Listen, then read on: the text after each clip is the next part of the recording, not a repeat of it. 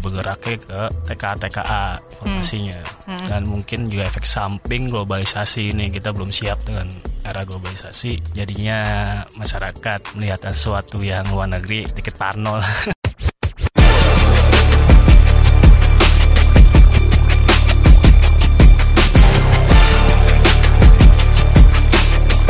Cek fakta, cek fakta, cek fakta.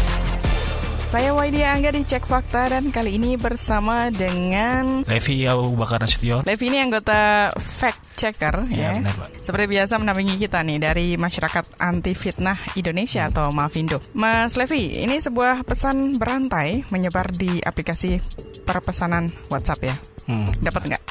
Dapat Dapat juga ya. dapat di forum sih Oke. nggak dapat Nah, di handphone saya Ini entah siapa pembuatnya, motifnya apa juga kita tak tahu. Pesan itu berisi ajakan BIN, ya benar Badan Intelijen Nasional untuk meningkatkan kewaspadaan bagi masyarakat yang tinggal di wilayah Bogor, Tangerang, Bekasi, Bandung, Sumedang, Sukabumi, dan sekitarnya. Nah, waspada akan apa? Info itu menyebut bakal ada kedatangan TKA ya, tenaga kerja asing. ya benar. Di lokasi-lokasi tadi, jadi masyarakat diminta memperhatikan baik-baik kontrakan dan indekos. TKA ini disebut bakal datang bertahap melalui minibus elf. Mereka disuplai makanan selama dua minggu. Mereka yang datang katanya mantan wajib militer Cina. Dianjurkan untuk mulai mengaktifkan siskamling. Begitu, kedatangan TKA ini diklaim berlangsung sampai tanggal 18 Maret 2019.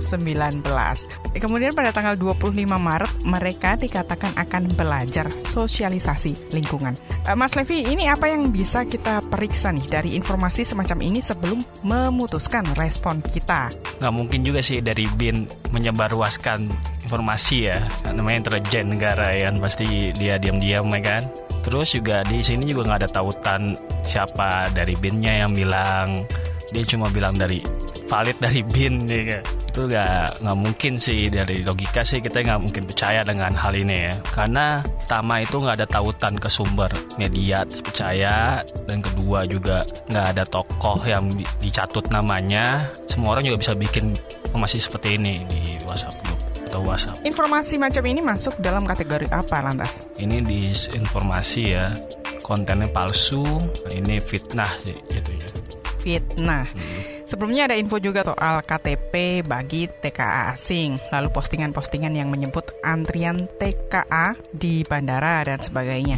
Informasi dengan embel-embel TKA asing agaknya makin ramai. Sebagai penerima pesan nih, apa yang bisa kita lakukan? ya cek dulu aja di beberapa media kredibel ya kan kalau belum ada ya kita nunggu dulu dari pihak media karena dia lebih terpercaya lah dan independen ya kan. Kasus TKA ini kan sebelumnya juga ada KTP WNA asing yang terdaftar di pemilu. Itu kan KPU juga bilang salah masukin data ya. Mungkin dari situ jadi bergeraknya ke TKA TKA informasinya dan mungkin juga efek samping globalisasi ini kita belum siap dengan era globalisasi jadinya masyarakat melihat sesuatu yang luar negeri sedikit parno lah Nah, eh, tapi juga kalau kita lihat berarti mesti tunggu ya. Mungkin dicari dulu di media, kemudian tunggu deh.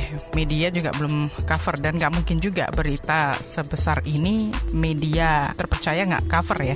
Jadi ketika ini nggak ada, nggak diangkat, hold dulu, nggak usah disebarin. Gitu kan ya tahan dulu jarimu deh Tahan dulu jarimu. Bagaimana sih Mas ngecek gitu ya?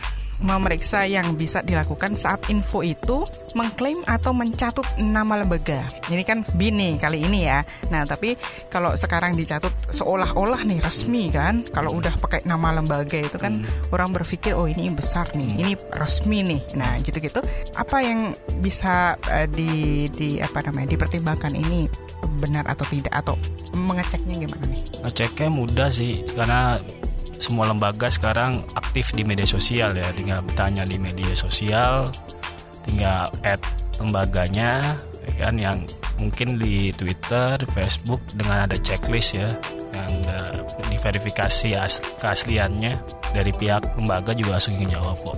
Iya, udah banyak ya aktif ya admin-admin lembaga ya, lembaga kementerian juga udah banyak dan yang perlu diingat udah verified ya. Verified, Cari ya. akun yang memang resmi untuk bertanya. Dampak nih mas, menyebarkan berita atau informasi semacam ini. Terakhir, dampaknya ya kena pasal undang-undang ITE nomor 11 tahun 2008 pasal 28 ayat 2 itu 6 tahun penjara denda 1 miliar yang kedua sih kalau banyak bohong ya jadi Pinocchio asik nih. Nggak pernah nih disebutin di episode sebelumnya ya, di ulasan sebelumnya nggak ada loh. Ini sekarang ada tambahan sanksi ya buat eh, penyebar ya kebanyakan bohong hidungnya jadi mancung satu meter.